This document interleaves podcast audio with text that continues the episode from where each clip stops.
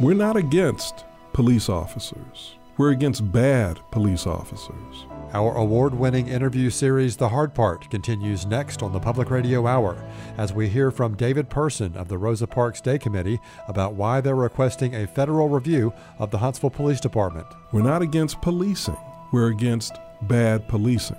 What we saw with the murder of Jeff Parker was the juxtaposition of good policing and bad policing. This hour, we'll also hear about the latest from the Huntsville Chamber Music Guild, and the WLRH Sundial Writers Corner celebrates three winners of the Huntsville Literary Association's Young Writers Contest. Gather round, I'll tell you a tale. That'll make your hair curl and your kitties wail. Our weekly mix of special programs, homemade radio features, and community conversations, the Public Radio Hour, is next, right after this news update.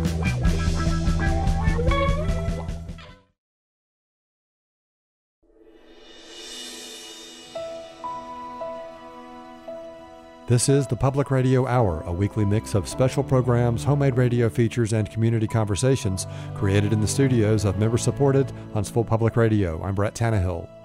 Tonight we're celebrating young writers and the performing arts, and also searching for context and a deeper understanding of one of our society's biggest challenges recent cell phone video that captures a man's legs being stomped by a Huntsville Police Department officer as he's being detained for resisting arrest is fueling an already loud chorus of voices calling for action. We'll talk with David Person of the Rosa Parks Day Committee of Huntsville Madison County. The group has requested a Department of Justice review of Huntsville Police Department operations. Also, this hour, Tennessee Valley activities continue to reopen and resume, hopefully providing some relief to all of us as the COVID pandemic drags on. And make no mistake, it's still a pandemic, with less than 30% of Alabamians vaccinated toward our state's goal of 70% total vaccination by July 4th. Folks, it's going to take a miracle to make that. But our performing arts scene is once again doing amazing things with some slight changes. On October 8th, legendary vocal group Chanticleer returns as the Huntsville Chamber Music Guild kicks off a brand new fresh season. Producer Dory Nutt talks with Robin Pesca and David Brown later this episode. So we'll have a mix of moods and tones in the next hour, but let's start with the celebration. The WLRH Sundial Writers Corner, bringing you work from the Tennessee Valley's finest wordsmiths, is proud to present three poetry winners from the Huntsville Literary Association's Young Writers Contest. We'll hear Zayna Killedar, Jon Macri, and Bryan McNeal read their prize winning poems.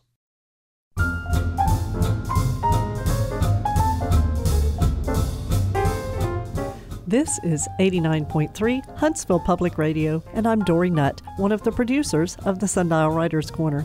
This week's episode features some of our favorite poets, the winners of the Huntsville Literary Association's Young Writers Contest.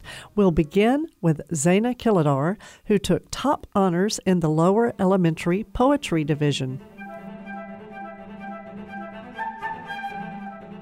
Travel by Zayna Killedar. I pack up to go ready for a trip. I am so excited. I could do a backflip. I get up to explore. So many places to see. No school, no homework. It's time to be free. Goodbye, COVID. Welcome, fun. Time to travel. There's so much to be done. Zayna has just finished her second grade year at Madison Elementary and hopes to travel to Dubai to visit her grandparents soon. Next up, we have rising fourth grader Jon Macri, who has written a poem about a mythical beast that lives on a mountain near us.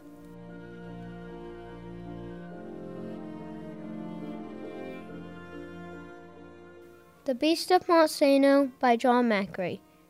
Gather round, I'll tell you a tale They'll make your hair curl and your kitties wail.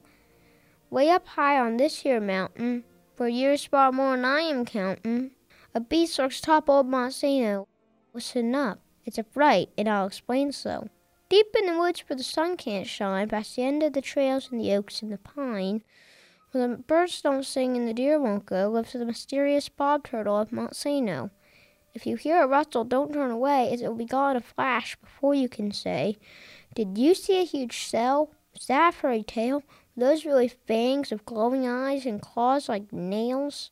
Reptilian feline, part turtle, part cat. Its shell like armor and built for combat. If you go looking, you won't likely find, so scarce it's rarely seen by mankind. Hearing so keen with those big pointy ears, and sense of smell that'll leave you in tears. It'll smell you and run before you come near. You'll wonder, was the bob turtle really just here? If you do see it, don't stare, just run. Once provoked, it's fierce, your life could be done. So next time you're hiking to the end of the path, turn around. Don't bring on the bob turtle's wrath. Turn around quickly when you get to the end. Go back home and warn all your friends. Jon loves running, reading, and playing musical instruments. He's already proficient on ukulele, guitar, and piano. He won the upper elementary division of the Huntsville Literary Association's poetry contest. Our last poet is Bryan McNeal, who just graduated from Huntsville High School, where he was active in choir and theater. He'll give an introduction to his poem.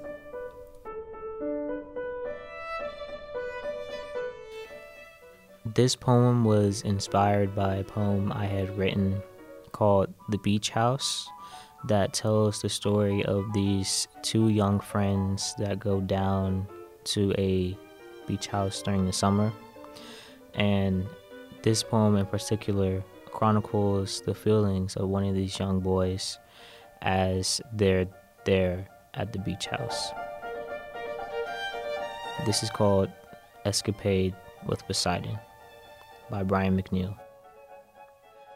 For days, we called that house home.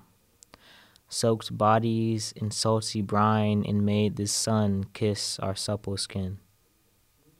These were moments where serenity revealed his face to me. Moments when I couldn't distinguish the genesis of the joy that blossomed in the chambers and capillaries of this red fruit. Maybe it was the way the music of the sea accentuated the sand between my toes, evoking memories of nereids and sea gods. Maybe it was the way he glowed, body like a bronze Adonis, every little river in the world running down his skin, water droplets fragmenting lights into a halo around him. I thought of him as an angel. No, I thought of him as a god, and if you saw him, you'd agree. One day, we decided to dive together, air heavy in my chest as we swam beneath the waves. I watched him carefully, in awe with the way he called the water home, the way with how he seemed to belong here, a beauty among the fish. I called him a mermaid once, and he grinned at me saying that maybe the stories are true. On my escapade with Poseidon, I let this god's name resound on the folds of my tongue. Let this god's glory rock me like the waves of his crystal blue kingdom.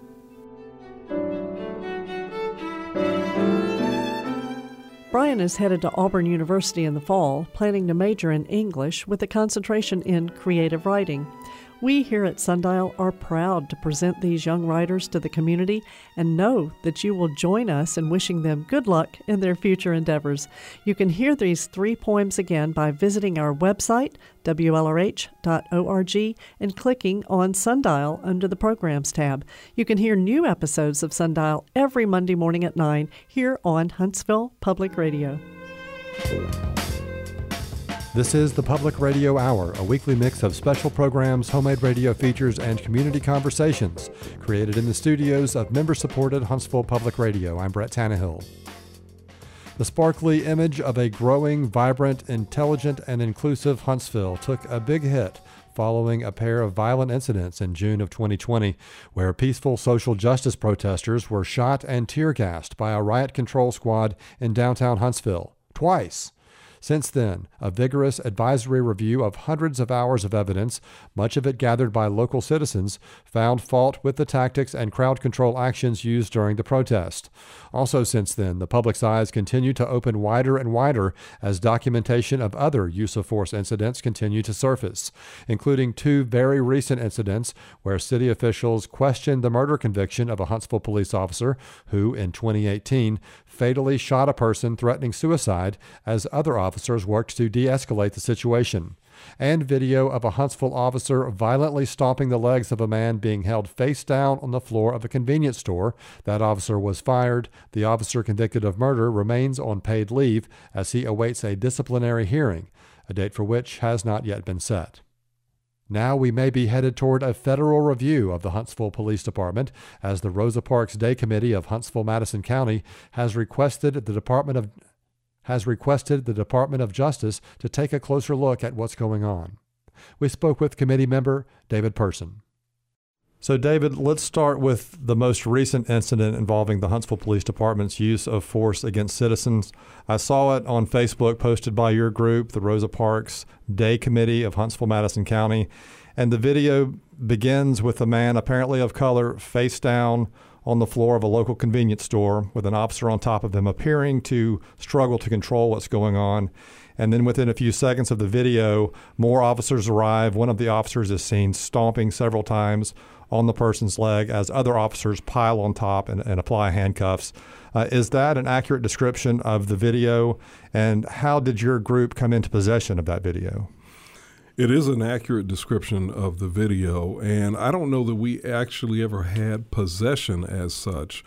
But, but to post was, it on social media. Well, it was someone else had posted it, and then it was forwarded to to me and to other members of the group. Uh, I believe it was on um, the page of a person whose name I think is Bruce Taylor. Bruce Taylor, Bruce Young, something like that. I can't remember, but that was that was where um, I, I, think our post was a repost of that. Okay. Yeah. And what was your initial reaction on on seeing something like that? I was horrified to see the stomping. Um, I I was concerned to see that someone was being uh, apprehended and and apparently uh, you know facing arrest in the way that it was occurring. But but what was but what was really horrifying was the stomping. It just seemed unnecessary uh, and a real excessive use of force, and consequently a violation of the person's civil rights the Huntsville Police Department issued a statement following that, saying the officer uh, had acted inappropriately. Uh, initially, they came out and you know were hedging bets a little bit. It seemed right. like, right. Um, and uh, the most recent statement says the officer did indeed act inappropriately, acted outside of department policy, and will be referred to Chief Mark McMurray for a disciplinary hearing.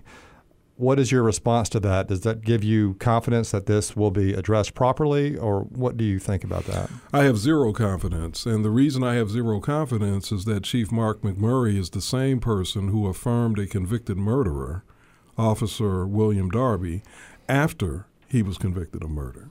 So I have zero confidence. Now, it is quite possible that Chief McMurray, because of the pressure that has been placed on him and his department and the scrutiny, it is certainly possible that they will do what I would certainly consider to be the right thing. Uh, now, I'm going to define that for you. In my mind, the right thing is the officer who did the stomping should be fired. He should be fired. And the reason I say, and, and, I, and at this moment, I mean, I, I, I got to be transparent with you the committee has not issued a, an opinion on what should happen to that officer. So right now, I'm really speaking as an individual, though I believe that many of our committee members would agree with me. I believe that officer should be fired. And, and you mentioned a moment ago the word pressure, and that's something that is obviously taken on a completely different context with the rise of social media and people with you know having cell phones and cameras and being in a position to document things like this.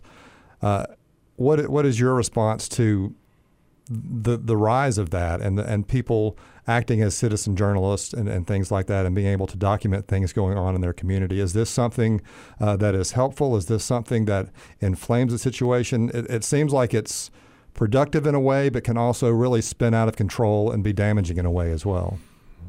Well, um, I want to I want to answer that question, but I, I want to finish my other thought. I believe that this man should be fired, not the other officers, but the one who did the stomping, Brett. And the reason I believe that the the officer who did the stomping should be fired was because he was the one who, in the video, was clearly using excessive force and did so when the others were not, as far as we can tell. As far as we can tell from what we see and from what we know so far. And additionally, he made the decision to do so almost immediately upon coming on the scene. Nobody else was using excessive force, and that officer, whoever he is, decided to do so. Additionally, after he used the excessive force, he then stood there and didn't do anything else. So it was almost as though his sole purpose in entering into that scene was to use excessive force. Now I'm going to answer your other question. We would not know about what happened to not only Mr. Hobbs, but we would not know what happened to Eric Garner, to Ahmaud Arbery, to Walter Scott in South Carolina, and to many others were it not for the use of cell phone camera video and social media. We would not have known how brutally Philando Castile was murdered in, in Minneapolis. And I say murdered. That's the term I'm using in that particular case. I don't know that that's, I can't remember if that's how it was adjudicated, but that's what I'm calling it a murder. Uh, we would not know were it not for cell phones. So I absolutely support uh, and am glad for the fact that citizens have access to the kind of technology that allows them to document whatever they see and or, or are experiencing and then to post it on social media so that the world can see. I think it adds accountability. If we don't have any problem with security cameras or body cams, why would we have a problem with cell phones? Perhaps you can speak to the, the point of context uh, because obviously it is useful to see these things, for everybody to see these things and have a deeper understanding of what's going on uh, and, and how it's happening. But at the same time, I would say on social media, people's minds aren't really changed that often by what they see. And a lot of times it would seem that social media is used to reinforce people's pre existing notions or beliefs about what happens. And so when something like this is seen, and as you said, there was one of a, a handful of officers who clearly was acting differently in, in the situation. And it paints a picture that may or may not be true on a larger scale. And I think that's kind of where it gets a little confusing. It's useful, but the question I put to you is how how is it useful? You spoke to that a little bit, but also how is that potentially um, not useful or uh, potentially damaging to the overall conversation that really needs to be had here? Well, I don't think transparency is ever damaging. I think there should be more transparency. Not only do I uh, applaud and approve of and am grateful for the ability to use cell phone video. But I think body cam footage automatically ought to be released. I mean, we're talking about our tax dollars. You know, our tax dollars pay for the body cams.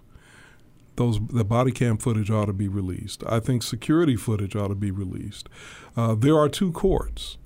There's one where there is an ultimate adjudication, legal adjudication, and that's the you know the court that that uh, w- you know will prosecute uh, these cases if if they come to prosecution. And then there is the court of public opinion. Both are important. They both have different needs and and have different uh, roles. And I think it's important to service both for us to have a democracy that is fully functioning and healthy. So uh, again, I embrace without hesitation the idea of using cell phone video and it being posted. The suspect's mother says that he suffers from mental illness, which seems to have been a recurring theme in a number of uh, incidents involving the so called uh, use of force tactics by Huntsville police. This includes the recent murder conviction of police officer William mm-hmm. Ben Darby, who was seen on video shooting and killing a person who was threatening suicide and interacting with people who have specialized mental health issues and challenges uh, is a known challenge for law enforcement officers in Huntsville and, and everywhere else. Uh, what are your thoughts on this, and what have you heard, perhaps uh, through your group, uh, how local leaders are trying to address this in our community? I think that the demonstrated inability of some police officers, not all, but some, to deal with people who are dealing with mental health crises or who have mental or physical disabilities is an enormous problem. People, other people have been killed other than Mr. Jeff Parker in encounters with police or suffered at the hands of police officers. Uh, some years ago, Mr. William Frazier, who was 87 years old, as far as I know, he didn't have a physical or mental disability, but he was certainly an elderly man, was manhandled by police in a situation in which he was driving his car too slow. And they manhandled him and put him under arrest to the degree that this 87 year old man had to be hospitalized. This is why we say that the culture of policing is broken in our city. This is not an indictment of all police officers, but it is an indictment of the culture and of the leadership. So, my feeling is that there are two areas that have to be examined when it comes to the training of police officers and when it comes to monitoring police officers and accountability. Those areas are instances in which persons that are being uh, that are interacting with police are people of color, and also instances where they are people who are in mental crises or who are people with mental or physical disabilities. There has to be a focus on those areas. And what we are hoping, the Rosa Parks Day Committee, what we are hoping is that the Department of Justice will come to this city and investigate training, leadership, protocols, policies in such a way that we can see a transformation of the culture of policing. Now, I want to add one other thing. We're not against police officers. We're against bad police officers. We're not against policing. We're against bad policing. What we saw with the murder of Jeff Parker was the juxtaposition of good policing and bad policing. There Almost two, happening simultaneously. Absolutely. We had two police officers who were there trying to de escalate a situation where a person was threatening suicide and called 911 himself. They're trying to de escalate it.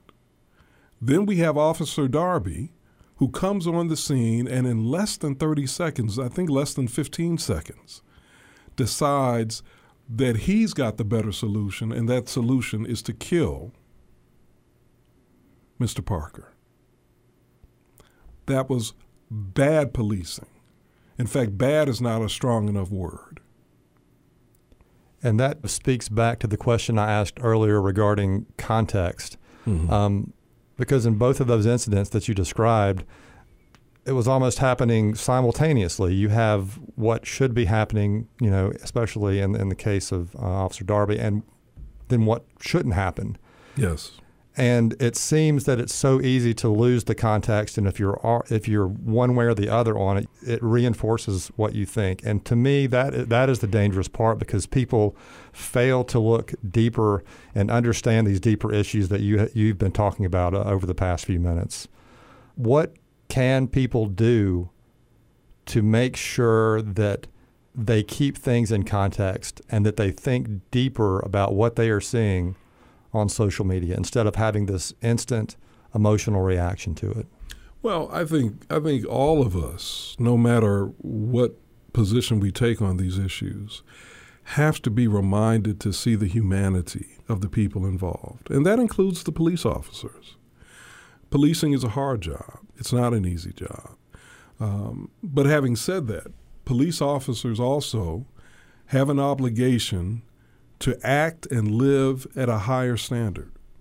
It's no different than what parishioners expect of their ministers or their or their rabbis or their imams. You know, uh, there is a higher standard of behavior and judgment that is that is expected. We expect the same thing out of our teachers and our principals. We expect that when parents are raising children, that they will be responsible. Why would we expect any less of our police officers or of our police chief? This is why we're calling for the firing of our police chief. Our police chief has not demonstrated over the course of at least a year, if not longer, he has not demonstrated the kind of judgment, the kind of temperament, the kind of understanding of the humanity of the people that he is supposed to be policing that should be required of him. Otherwise, he would not have he would not have affirmed an officer who was convicted Officer Darby. Officer Darby, who was convicted of cold blooded murder. And by the way, the district attorney, Rob Broussard, who, who filed the charges against Officer Darby and, and led the prosecution, he's not a flaming liberal like me. He's a law and order guy. Rob Broussard saw, though, that there was a problem with this. So did the grand jury, and so did the trial jury.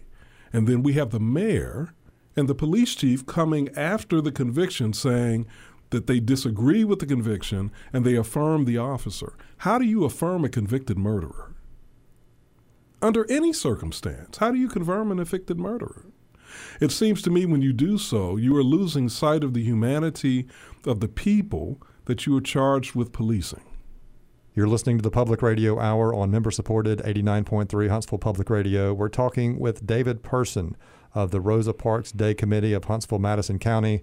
We'll be back with more of this conversation right after this break. Next time on City Arts and Lectures, Samin Nosrat, star of the television series Salt, Fat, Acid, Heat, talks to Jessica B. Harris the preeminent authority on the culinary culture of the African diaspora. Netflix has just made a documentary series based on Harris's book, High on the Hog. That's next time on City Arts and Lectures on this public radio station. Catch City Arts and Lectures here Thursday nights at 8 on 89.3 HD1 WLRH. You're listening to the Public Radio Hour here on 89.3 Huntsville Public Radio. We're talking with David Person of the Rosa Parks Day Committee of Huntsville, Madison County. David, a, a moment ago you referenced the Department of Justice. Uh, indeed, uh, your group has filed a request for the Department of Justice to come to our community and perhaps investigate some of the issues that you have talked about. Could you tell us more about this request uh, and the process that, that may result from it? Well, we have done, uh, we have taken the first step, which was to make a formal request. Uh, and that, that letter was released to the media. I'm sure you probably have a copy of it. And, um, and so we are waiting to hear uh, a response. Uh, in the meantime, as we wait, uh, you know, we are individually, uh, certainly, and, and even as a collective, we are going to be um, making future plans uh, and also, I'll say um, we're in contact with other people who can help us to um, extend our, our our connection with the Department of Justice. So we are we are we are doing everything that we have the resources to do right now. We're doing everything possible to try to ensure that the Department of Justice uh, receives our request favorably and will act on it. And, and we believe that, um, that if they do so and do so in a timely fashion, that it will be beneficial to our city. Uh, we should all, as citizens, be concerned about the fact that police officers have been on the street, may still be on the street, who are of a mindset that says they can, within seconds, determine, literally determine the fate of another person without real consideration of the overall circumstances. And that's what we saw with the, with the murder of Jeff Parker. I believe that's what we've seen with the stomping of Mr. Hobbs.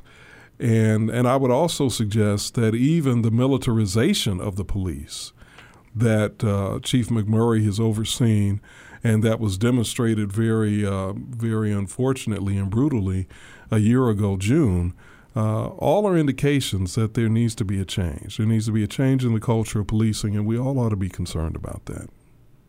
aside from the examples that we have discussed so far, we obviously have also recently passed the one year anniversary of two violent encounters between uh, social justice protesters and law enforcement that happened uh, in June 2020 in downtown Huntsville. And given the various things that have transpired recently and over the past year, it feels hard to say that we've made any progress here. What has there been progress made? What is your what is what would that progress look like? How would we know? I think that's a great question, and I think I think the answers lie in first and foremost the approach to policing. Uh, has that? I think the questions we ought to be asking, Brett, is has the have the has the approach to policing changed? Has the has the articulated positions of the mayor and the chief of police changed? Um, we are seeing uh, some small indications that perhaps it's possible that a change is occurring. Uh, I'll give you two examples. I'll give you three examples. One example is this statement that was released this week indicating that the police investigation, internal investigation, found fault with the officer who stopped Mr. Hobbs. So perhaps it remains to be seen, and I'm not optimistic, as I said earlier, but I would love to be wrong. I would love for the police chief to make a determination that this man needs to be needs to be terminated. We'll see if that happens. The second thing that we've seen that I think um, indicates perhaps that there's some progress is that uh, when the uh, when there was uh, well, it was actually last night, the uh, the march that was conducted last night. And just for clarification, this interview is being conducted uh, June fourth. Right. The march that was conducted June 3rd downtown, the march and protest that was conducted uh, June 3rd, the evening of June 3rd, uh, was took place without incident. In fact, there was uh, I saw on Channel 19. I wasn't there, uh, but uh, I was at home working. But my understanding from the news report on, uh, that I saw on Channel 19 is that there was barely any police presence there at all, if any at all. Correct. So you know, you might say that that's an indication of progress. And certainly there was no violence, there was no destruction of property. So uh, again, you know, that's that's indicative of progress. Thirdly and lastly, I have heard, and I don't know that it's been repub- uh, re- uh, reported publicly because I haven't seen it anywhere, but I have heard through the grapevine, as we like to say, that uh, the uh, the position of associate police chief has been filled, and then it's been filled by an African American man. Uh, for those who don't know, the previous occupant of that office was an African American, Corey Harris. Uh, Mr. Corey Harris, and I don't know that that's even been made public, but Mr. Uh, Corey Harris has uh, is now re- retired. Um, but uh, my understanding is that his that his um, that his office uh, or that he's been replaced by another uh, African American officer. Uh, now, if that is all true, well, I know the part about um, Harris retiring is true, but if if uh, if it is true that he's been replaced, then um, you know, by an African American, I would say that's a sign of progress. Now, you may say, well, why? Why does he have to be African American? Uh, well, I would say that because of the um, because of the composition of our city population, uh, at least one of our associate chiefs needs to be African American. I'm not saying they all do, but at least one of them does. Uh, we have about 30% of our population in our city is African American, and another 10% are other people of color uh, last at least the, the data that I looked at recently. So, for the sake of representation, absolutely, you know, representation matters, especially in the context in which we we exist, where for literally centuries, representation was not uh, a priority, and it was part of what allowed this country to be what it was when it comes to the indigenous people and to black people and to other people of color. and and even we, you, you, might argue even for that matter for women and others, uh, uh, LGBTQ people. Representation absolutely matters. Representation helps to inform the power structure and the bureaucracy of the needs and the concerns of all of those being represented. If everybody is, if, if, if leadership is homogeneous, only one thing, and whether that one thing is white males or white females or black females or black males or whomever, then you don't have a sense, your bureaucracy, your government is not going to function in a way that's sensitive to everybody. Diversity matters.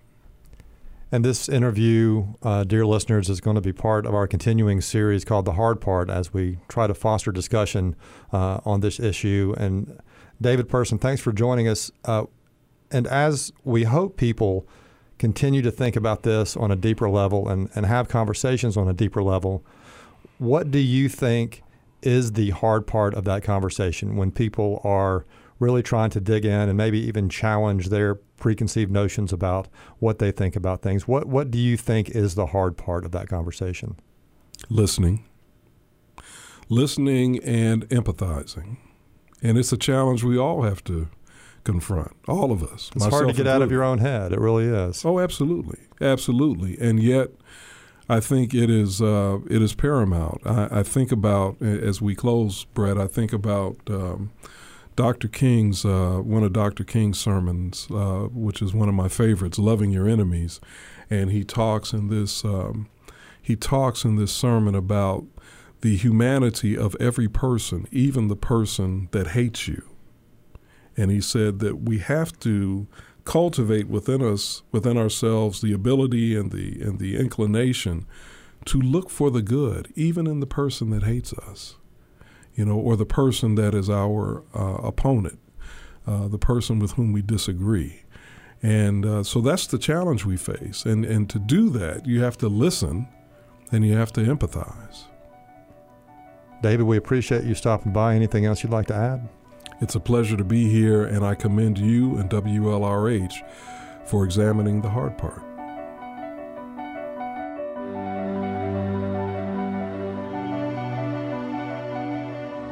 I was speaking with David Person of the Rosa Parks Day Committee as part of our continuing conversation about social justice in Huntsville. Our interview series is called The Hard Part, and you can find all the conversations at WLRH.org, then look under News for The Hard Part.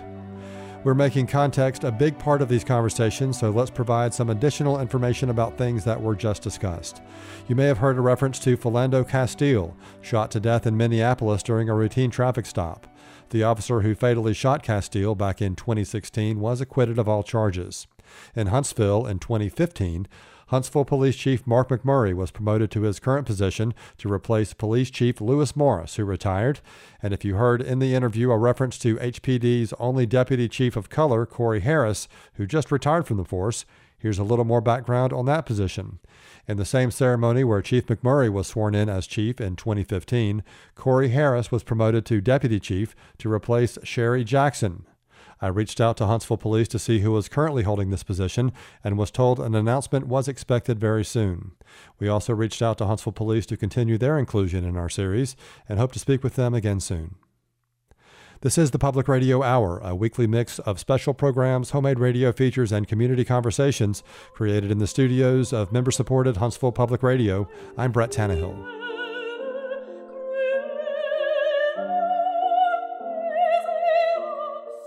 You're listening to international opera singer, co founder of Twickenham Fest, and native of Huntsville, Susanna Phillips. The Adieu is the last of a triptych of songs based on poetry that follows the life of a relationship from its beginning to end, all happening in a single day. The verses speak of impermanence and fickleness and changeability that tampers with our lives. Ah, as if we need more reminders of that. But it's been great to see things opening back up with a renewed sense of awareness. On October 8th, the Huntsville Chamber Music Guild opens a brand new season with legendary vocal group Chanticleer. Susanna Phillips performs February 11th. Morning Blend host Dory Nutt recently spoke with Robin Pesca and David Brown from the Huntsville Chamber Music Guild. Let's jump into the middle of their conversation.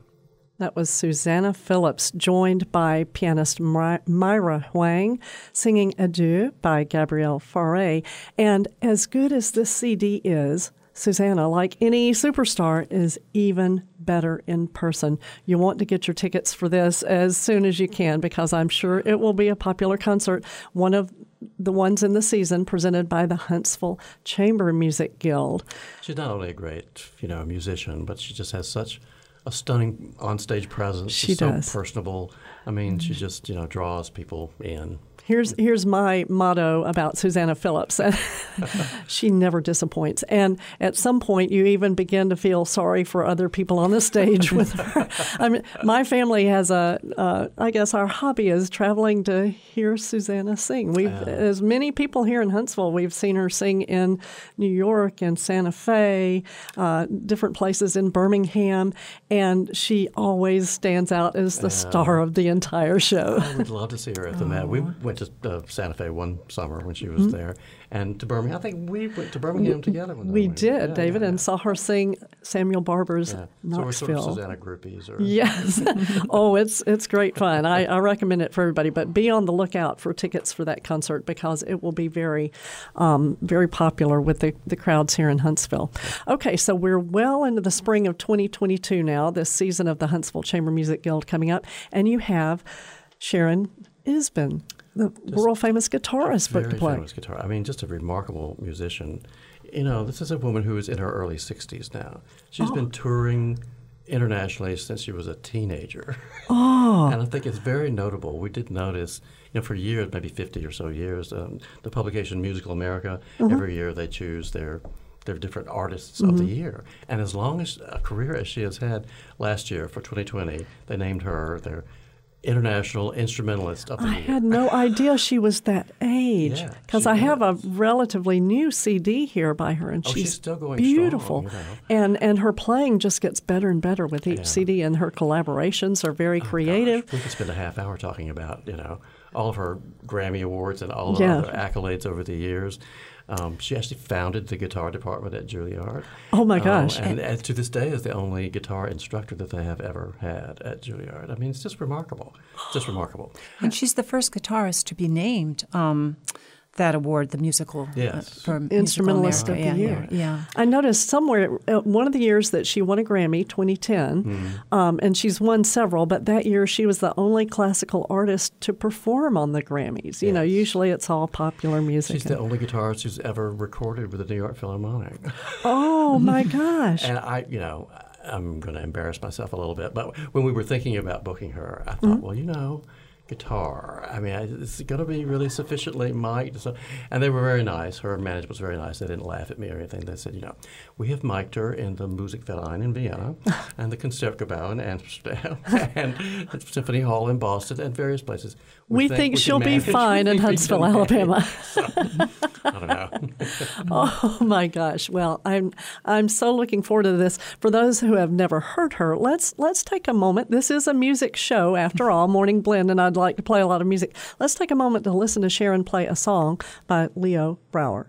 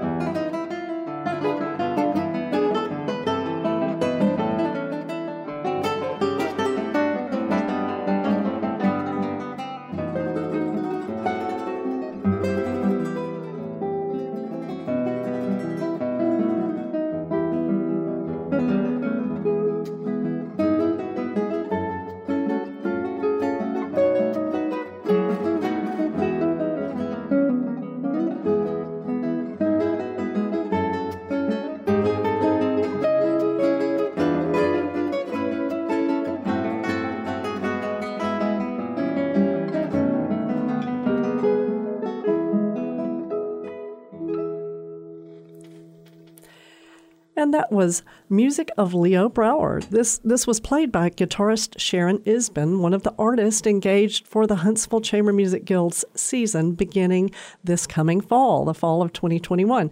And as we go through the whole season, we've gotten to the end of this fabulous season. I, I guess it ends in 2022. Closing the season will be rock star pianist Olga Kern. She became famous when she won the gold medal at the Van Cliburn competition, and then she's she's also started her own piano competition. A few right? years ago, yeah, I think it's in, maybe in Albuquerque, somewhere in New Mexico. Mm-hmm. But yeah, she was the first woman. I think that was 2001 Van Cliburn competition. I'm not positive. I'm but, not sure. But um, she was the first woman to win the gold medal there in like 30 years. Oh. Since Cristina Ortiz had won it, you know, decades earlier. Uh-huh. And we've had her before on this. She's just a powerhouse mm. pianist. Oh, it was mm. it was just maybe three years ago. I, remember hearing it maybe three or four years it's, ago. Yeah, it's longer than that because it's when mm-hmm. yeah, it's 2017 or Okay. 16, mm-hmm. and she is just dazzling. She on was, stage. yeah, oh, yeah, what- she was, and I'm sure she still is. Mm-hmm. And she has a young son who's apparently also a very talented pianist who's been through at least part of the Juilliard program, and he's going to be coming with her. Wait, He'll And, be uh, playing I- with I- her. I believe so. Yeah. Oh my gosh! At least at the educational events. Okay. Yeah. Okay. His name is Vlad. Vlad. Oh, Yes. wonderful, wonderful. well, well, David, as a pianist, what do you think it is about Olga Kern that makes her playing special? Well, um, it doesn't hurt that she's a, a very dramatic presence on stage. Mm-hmm. I mean, she's just gorgeous, you know, and that doesn't hurt. But um, her technique is just formidable. I remember one of the times that we had her here.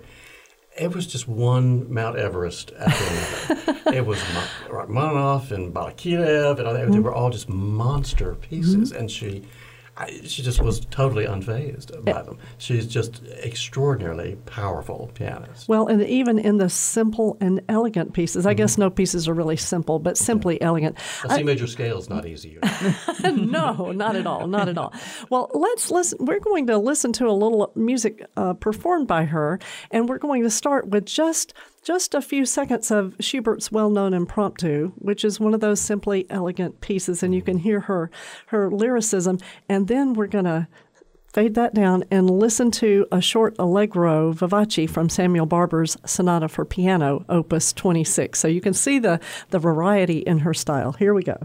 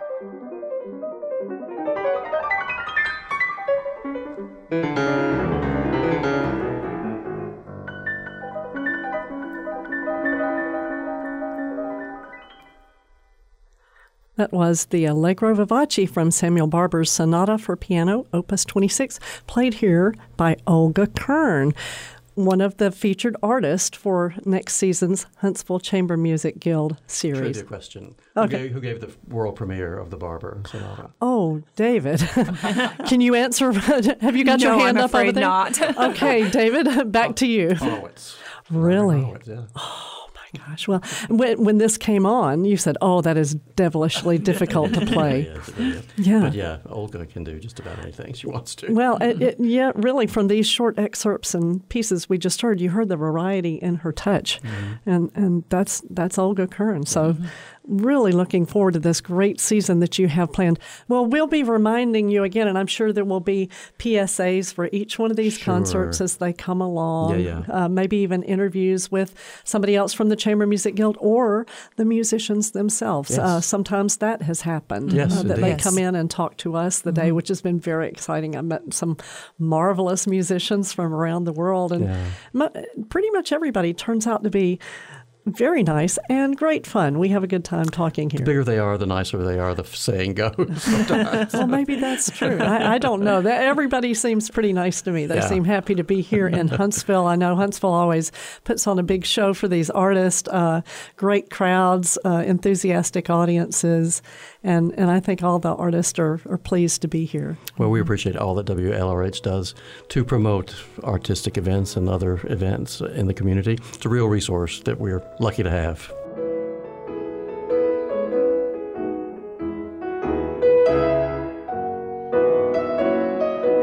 Thanks to Morning Blend host Dory Nutt and her Huntsville Chamber Music Guild guests Robin Pesca and David Brown. Thanks to David Person from the Rosa Parks Day Committee, and we look forward to continuing exploring the hard part of our social justice conversations. Also, congratulations to Zayna Killedar, Jon Macri, and Bryan McNeal, the first three winners our Sundial Writers Corner is celebrating from the Huntsville Literary Guild's Young Writers Contest. All the best to you and yours. Thanks for tuning in the Public Radio Hour here on Huntsville Public Radio.